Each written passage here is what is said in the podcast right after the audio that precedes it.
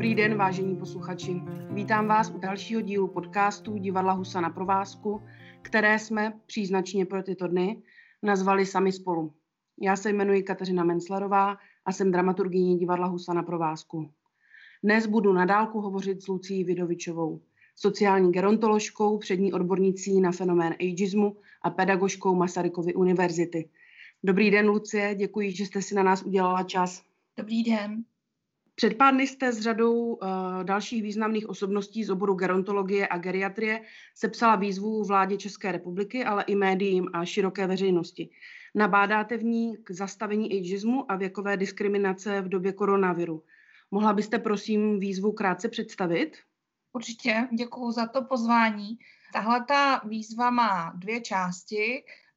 V jedné části se připojujeme k mezinárodnímu apelu, který eh, vydal profesor Kieran Walsh eh, z Kalvajské eh, univerzity v Irsku, která právě nese ten název prostě zastavme ageismus a věkovou diskriminaci v době koronavirové, kde se on snaží v takových čtyřech základních bodech pojmenovat některé fenomény, které v zásadě globálně sledujeme v těch eh, reakcích na, nebo v snahách eh, o zvládání tedy pandemie COVID-19.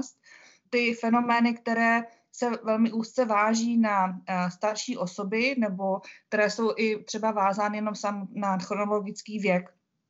Patří k Uh, jakási sociální exkluze seniorů, fenomén, kterému anglicky oni říkají cocooning, tedy jakési zabalování se do ulity, uh, sociální distanc a také potom uh, vlastně riziko jakési problematické a ovšem uh, zase jakoby relativně uh, srozumitelné praxe takzvané triáže, to znamená vybírání pacientů pro nějaké a vlastně akutní zákroky eh, jenom a pouze na základě eh, kalendářního věku. Vlastně vůbec takovéto označování seniorů eh, jako rizikové skupiny. Tahle ta výzva přišla v vlastně ve stejný den, eh, kdy jsme my i v rámci vlastně eh, kolegů a kolegyň, kteří řešíme tuhletu problematiku stárnutí, eh, diskutovali o tom, že se děje cosi podivného ve státě českém a ty přístupy a diskurzy nebo ty vzkazy, které vlastně plují tím veřejným prostorem, mají tyhle ty znaky ageismu. Takže k tomu vznikla ta druhá část, které říkáme tedy apel, zastavme ageismus v koronaviru a kde se snažíme i vysvětlit, že eh, ty praktiky, které teďka eh, vidíme, a oni samozřejmě nejsou úplně nutně, eh, nebo nevznikly až s touhle pandemí. Ta pandemie je jenom jako podtrhla a výrazně zviditelnila, ale je tam riziko, že může i prohloubit a oni potom by s námi mohli zůstat. A veškerých těch, já nevím, 25 a 20 let, kdy se snažíme upozorňovat na to, že eh, seniorská skupina, ať ji definujeme jakkoliv, je si velmi různorodá, heterogenní skupina. A najednou jedním prohlášením jsme prostě s šmahem a zase jsme to zrušili a jako chováme se k ní a diskutujeme o ní jako o jednolité šedé mase, kterou je potřeba ochránit a jak já jsem už kde si řekla, lásky plně zamknout klíčem zvenku. To, o čem mluvíte, je určitě otázka i do značné míry etická. Kudy tedy podle vás vede etická hranice mezi tou ochranou a ohleduplností, o které mluvíte vůči seniorům a jejich vylučováním z většinové společnosti a vlastně tak i nějaké, nějakou stigmatizací? Ona ta hranice je velmi tenká a my také i v, vlastně v, v tom apelu uh, jednoznačně říkáme, že naprosto uh, chápeme, že se ty, ty věci vlastně dály v, ve velmi vypjaté době a že věříme většina těch aktérů, kteří v tom byli aktivní, uh, nemyslela, nezamýšlela nic zlého, že opravdu měla ten dobrý záměr ale to je zase věc, kterou známe už uh, i obecně z, z přístupu k věkové diskriminaci, uh, tak jak o tom třeba uh, i hovořila ještě tehdy kancelář třeba ombudsmanky Šabatové, že prostě ty věci sice se nedějí s nějakým zlým záměrem, ale jsou věkovou diskriminací. A v tomhle případě, i když se snažíme ochránit ty takzvaně zranitelné skupiny nebo nejzranitelnější skupiny, tak eh, jsme eh, použili tu zkratku chronologického věku a nezamýšleli jsme se nad těmi důsledky, které to může mít. A přitom uh, my věříme, že to nebylo, nebo není to až tak nutné, protože ta opatření se konec konců týkala všech, ale tím, že jsme definovali, že nějaká skupina je riziková, notabene jsme ji ještě definovali v tom začátku tady zkratkovitě a tím pádem špatně, tak um, jsme jako uh, nevzali vůbec v potaz nějaká práva a povinnosti v těch, já budu říkat seniorů, a my se k tomu asi ještě dostaneme k té debatě o tom, co, co, co nebo kdo to je.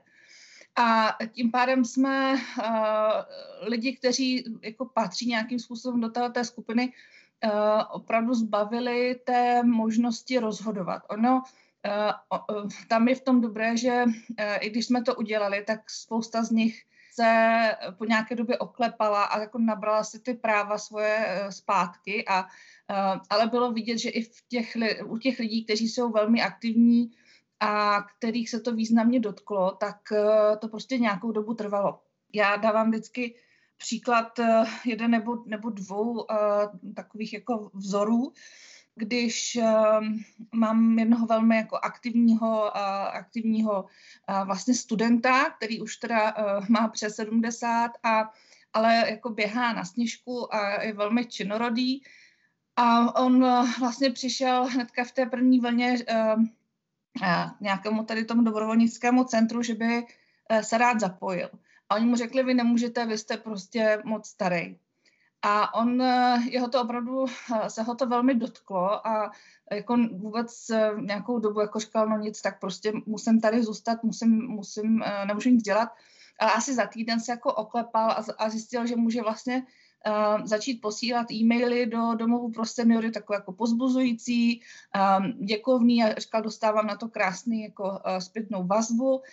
Začal jim zhánit a posílat online videa na cvičení, které by vlastně mohli dělat s těmi, s těmi svými klienty a tak. Takže si našel způsob a cestu, jak to jako zpracovat, ale i z těch reakcí, které vlastně máme na ty výzvy a v současné k dnešnímu dni je tam asi 260 eh, podpisů a to jenom, jenom tedy, eh, jak říkám, nějakých jako veřejně známých osobností, ale i spoustu lidí z praxe, ze, ze sociálních služeb.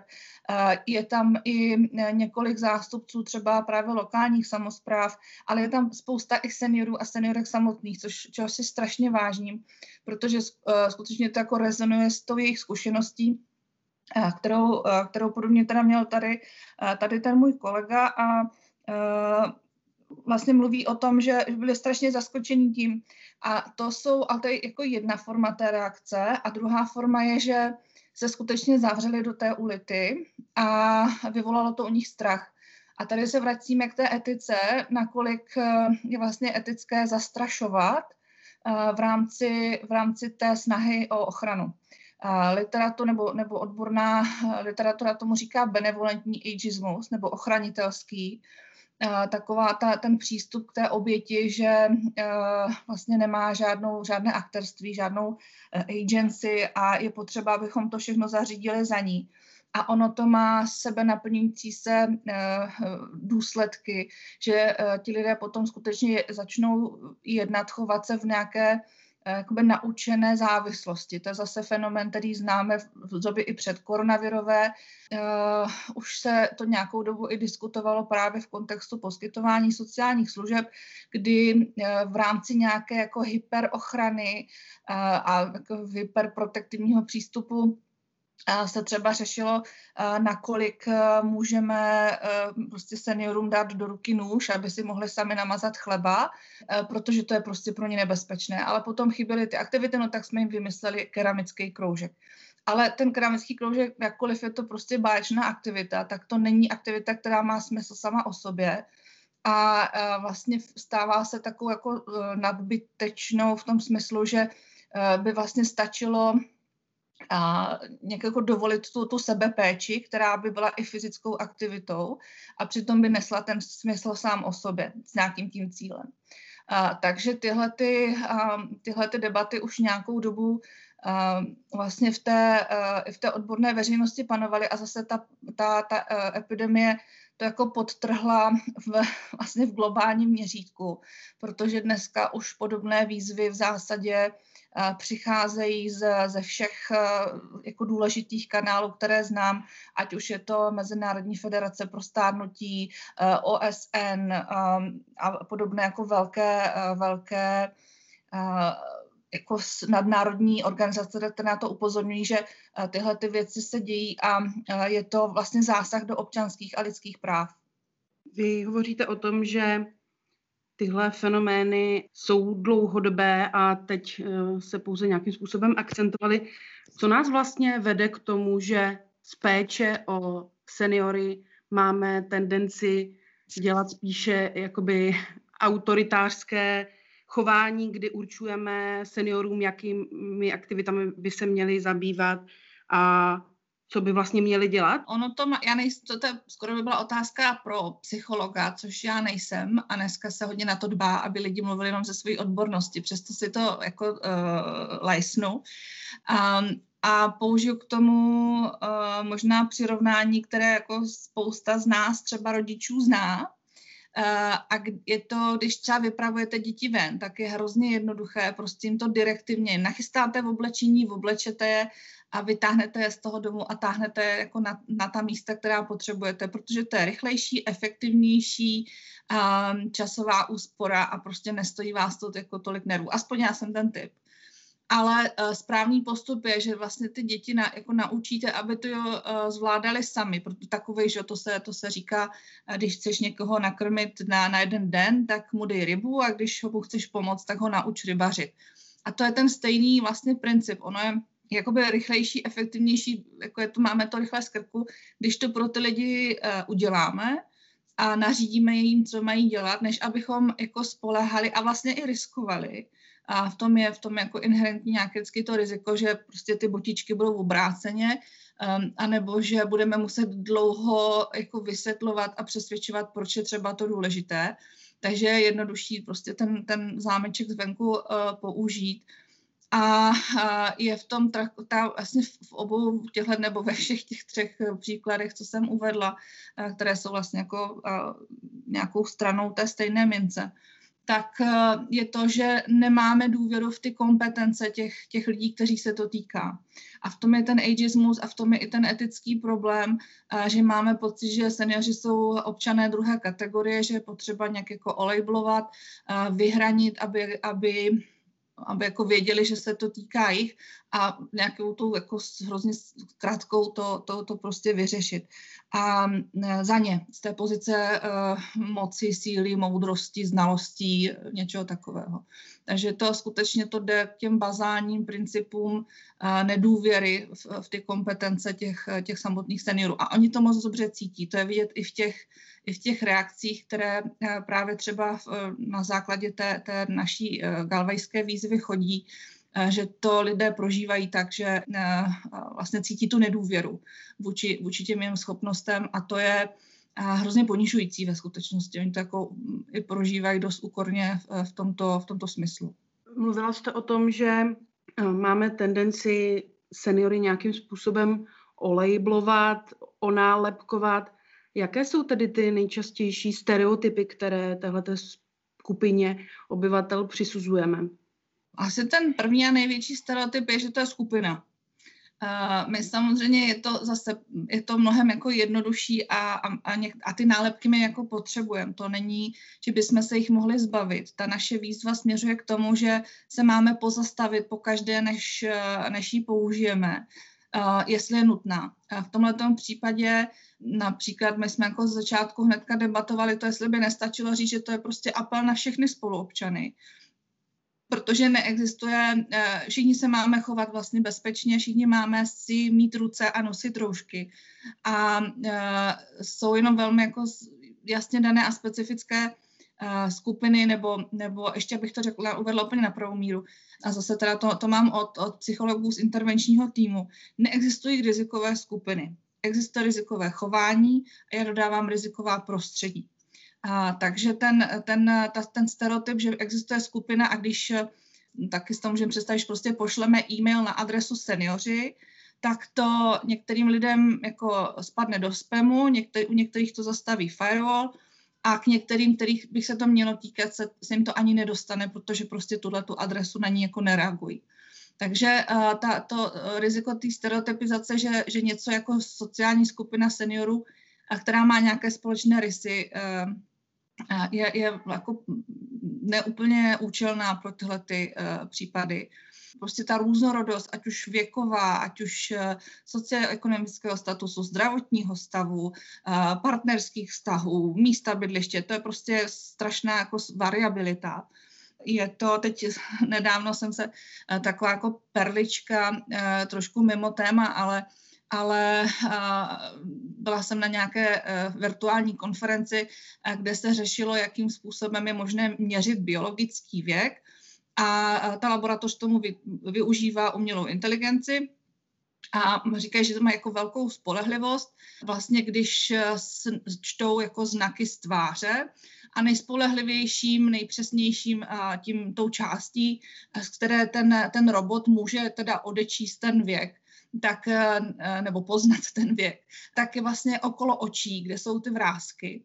Ale ta metoda začíná selhávat po 70. E, roce věku, protože ty vrázky jsou tak variabilní, že vlastně to toho, toho robota jako mate to mě uh, vlastně jako docela uh, pobavilo nebo zaujalo, že to je vlastně přesně ten příklad toho, že my máme jako uh, pocit, že seniori patří do jedné skupiny, která má nějaké znaky a oni ty stereotypy jsou jako obecně uh, známé od toho, že máme pocit, že jsou ne- nemocní, uh, pomalí, osamělí, stejní, uh, tak uh, a technicky nezdatní, ještě tam asi by jako byla jeden z těch častých. Uh, tak vlastně ta, ta, ta různorodost eh, tyhle ty stereotypy jako rozbíjí a dokonce to teďka už potvrzuje tady i umělá inteligence. Vy jste hovořila o tom, že možná je problém vůbec nějakým způsobem nahlížet eh, a teď ano, s vědomím toho, co jste říkala, nevím, jestli vůbec můžu říct eh, tuto skupinu obyvatel. To znamená, potřebujeme nějaké přesnější vymezení, anebo nepotřebujeme vymezení a označení vůbec žádné? A bez uh, označení se neobejdeme. To bychom se v té společnosti o ničem nedomluvili. Takže my jako v žádném případě nevoláme uh, po, po zrušení pojmu senior. Byť, a to vlastně je takový jako zvláštní, zvláštní efekt, že právě ten kolega, o kterém jsem mluvila, tak právě, který byl pro mě třeba tou inspirací tu výzvu jako vyzvednout a poslat dál, Eh, tak ji nepodepsal s tím, že on prostě nesouhlasí s tím, že, že by se neměl používat pojem senior. A tam je, um, proto jako máme určité jako sociologické podklady, které upozorní na to, že ne všichni mají rádi ten pojem senior. Uh, někteří uh, preferují prostě i důchodce nebo starší lidé, starší občané. A ten uh, ve společnosti ta preference těch pojmů není úplně jako daná nahodile.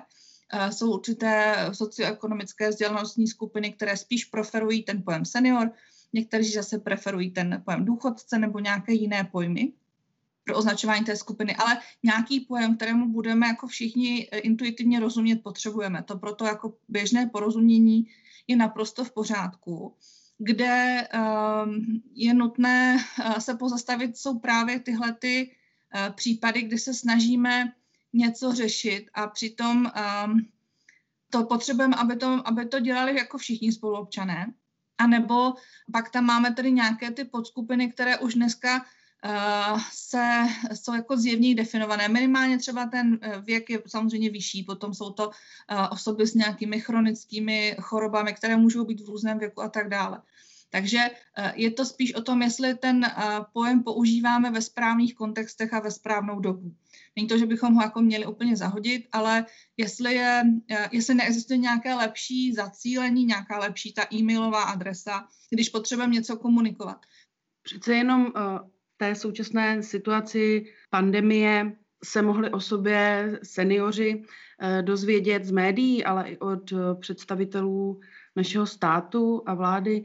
Mohli se o sobě dozvědět, že patří do nejohroženější skupiny nebo nejzranitelnější skupiny obyvatel, jakou jak velkou moc vlastně mají tato slova, která jsou poměrně uh, emočně nabitá na samotné lidi, kterých se týkají, ke kterým se vztahují? To je, uh, mají velkou moc, to, to máte naprosto pravdu, ale uh, je to zase, že ne všichni jsou k tomu stejně jako receptivní, že ne všichni to, ten, ty signály, uh, nebo takhle, ten signál dolehl, věřím tomu, že k velké většině. A u některých, některé zarazil, tak jako, jako mého kolegu a otřepali se z toho a na některé to mělo opravdu hluboké, řeknu, řekla bych, fakt jako zanechalo to rány, protože to vyvolává strach. A ten uh, zase jako máme už, nebo jako sbíráme ty reakce seniorů a seniorek, kteří opravdu uh, mají strach, ať už z toho, že tedy vlastně teďka nemohou nikam výjít, nemohou se s nikým bavit, nemohou si od nikoho převzít nákup, protože jsou přece oni jako ta nejohroženější a je to je v tom takový ten bazální strach o sebe. Takže trošku jako na nějakou uh, půdu to padlo, ale ty uh, vzkazy a ta ohrožení, která plynula skrze ty vztahy, byla, nebo možná ještě pořád jsou velmi, velmi silná. A v některých skupinách to skutečně páchá velkou škodu, nebo u některých osob, abych nemluvila o skupinách. A ty důsledky to má i na mezilidské vztahy. Ta uh, pandemie, jak věřím, jako ty věci nevymyslela, jenom potrhla to, co, to, co vlastně bylo. A v tom je uh, taky ten smutný bod toho všeho, že se uh, vlastně seniorům jako uh, prostě třetinové části naší společnosti ukázalo, jak o nich smýšlíme. To musí být jako takové velmi tvrdé probuzení do reality pro mnoho z nich, kteří třeba jako uh, nějak si ten problém ageismu nebo věkové diskriminace nepřipouštěli nebo s ním nepřišli do posud do styku. A tak to je takový tvrdý wake-up call, ale myslím si, že vlastně, že se uh, jako hrozná, hrozné jako Eh, příměrně k tomu napadá, jako když se rozřízl teďka ten nádor a teď ten, prostě ta, jako, eh, to vyplývá to na povrch, to, co je nedobré, tak je eh, snad možnost to uchopit a snažit se s tím nějak pracovat. Tím, že jsme si jako můžeme teď uvědomit, že tohle to v nás je a že vlastně můžeme nastoupit tu ozdravnou cestu. Nějakým způsobem si myslím, že i ty pozitivní aspekty, které ten um, nouzový stav a ta, jako, uh, já taky nemám ráda ten pojem těch, těch jako to social distancing, ta, ta, ta sociální jako distance, říkám, to, to by správně mělo být prostě fyzická distance jeden od druhého, ale sociální solidarita, tak um, že jsme si v, vlastně v, v tomhle čase mohli uvědomit, jak k sobě jako máme blízko, že když potřebujeme pomoc, že ta pomoc přijde, a že to může nastartovat jako spoustu i těch dobrých, eh, dobrých procesů, pokud v nás zůstanou. A já teďka z toho posledního vývoje mám trošku obavu, že se strašně rychle vrátíme do, do, uh, do starých kolejí, že velmi rychle zapomeneme na to, že nějaká pandemie, nějaký jako nouzový stav a lockdown byl a že se rychle otřepeme a vrátíme se tam, kde jsme, kde, kde jsme byli a kde jsme si mysleli, že jako je všechno v pořádku zapomeneme tady na ten eh, jako důsledek eh, nebo ten katalyzátor té pandemie.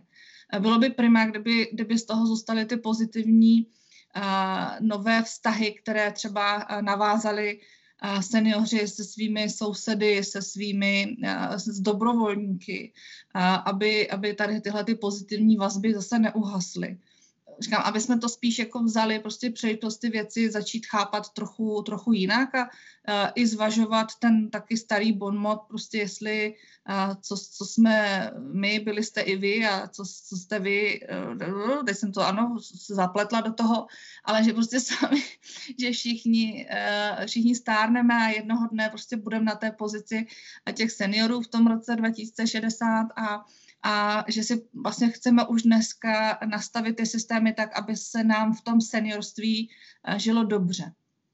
Může v tom nastavování systému, jak o, nich, o něm hovoříte, tato situace být vlastně příležitostí? Může vlastně ty změny, o které vy usilujete svoji prací, nějakým způsobem tato situace akcelerovat?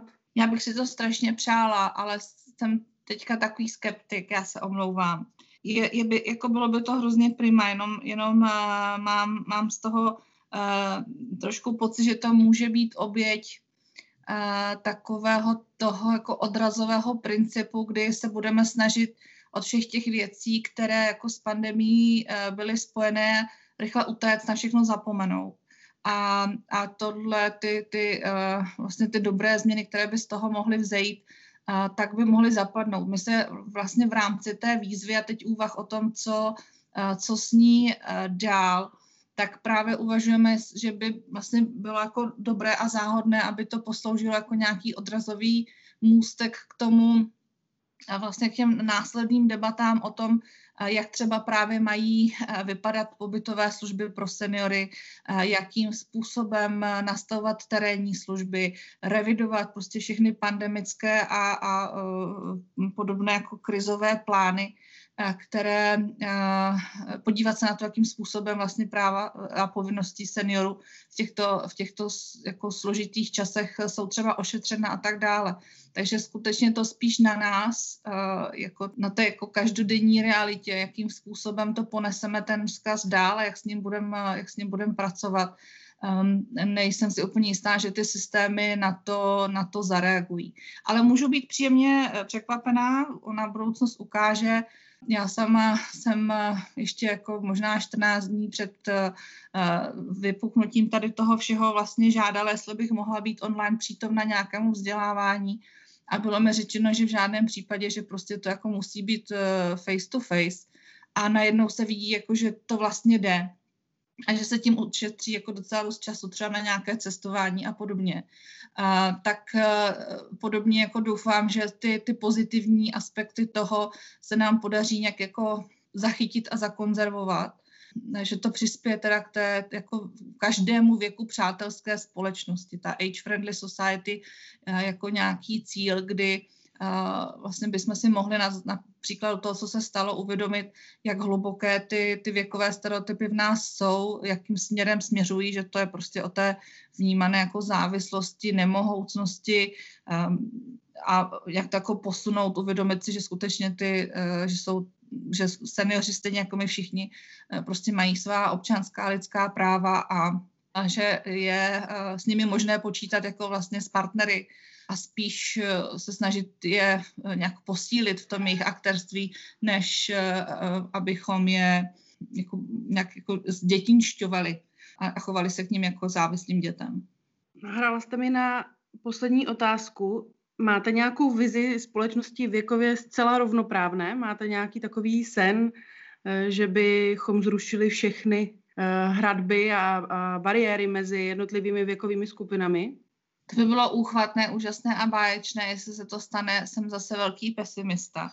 Protože ten uh, věk na druhou stranu jako sociální kategorie nebo identitní nějaká charakteristika je přece jenom eh, poměrně silně eh, zakotven. On, on je silně používán vlastně ve různých společenských strukturách, v nastavení politik.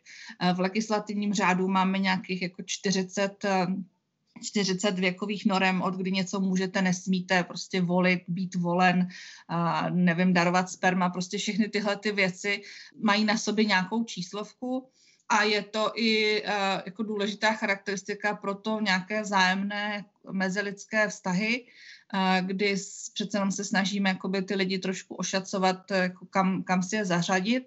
A je to i zvýznamňováno jako v nějaké naší identitě, v tom, jak sami uvažujeme o sobě ale mohlo by, eh, nebo nějakým tím idealistickým cílem by mohlo být, že ty věci budou vlastně rozvolňovány, že už tam, že těch eh, legislativních řádů nebude tolik, a ono, já si myslím, že spousta z nás to i prožívá samo o sobě, kdy jako sice jako vidíte ty narozeniny a, a probíhají ty rituály přechodu a oslavy a dorty, ale vy se eh, jako probudíte ten druhý den ráno a pokud nemáte nějakou kocovinu, tak prostě necítíte ten, tu změnu a i spousta uh, jako seniorů vlastně řekne, já jako necítím nějak ten svůj věk, já se jako cítím pořád dobře, prostě mám stále jako nápad, jak skákat přes švihadlo. To jsou, um, to je ukázka toho, že prostě ten věk je v tomhle strašně relativní a že by bylo možné tu kazajku chronologického věku skutečně rozvolnit a nějakou takovouhle jako věkově uvolněnější společnost se dokážu představit. Ale ta ta užitečnost tak jako v té zprávě té společnosti si myslím, že nikdy nedovolí to, abychom to úplně zrušili a vlastně co vidíme i v těch jako historických zápisech, tak prostě nějaké strukturování toho životního cyklu v zásadě je, je jako přítomné všude. A i když ne ve všech společnostech nebo, nebo jako měření času je velmi moderní a velmi jako západní koncept, takže je docela možné, že, že i tohle se uvolní. A může se to projevit i v takových snahách o to, abychom vlastně rozvolnili tu, to spojení věku s nějakými těmi očekávanými, dejme tomu, sociálními rolemi.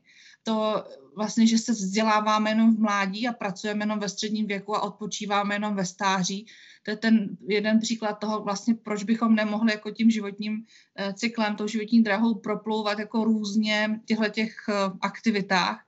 A typické je to eh, zase zpátky, když, když budu mluvit o svém kolegovi, prostě proč bychom jako nemohli začít na fouzovkách stará kolena prostě studovat a ty věkové normy vlastně odložit. Dobře, Lucie, to zní jako výzva i našim posluchačům k přemýšlení. Já vám tedy poděkuji za váš čas a přeji vám i posluchačům hezké dny. Děkuji za rozhovor.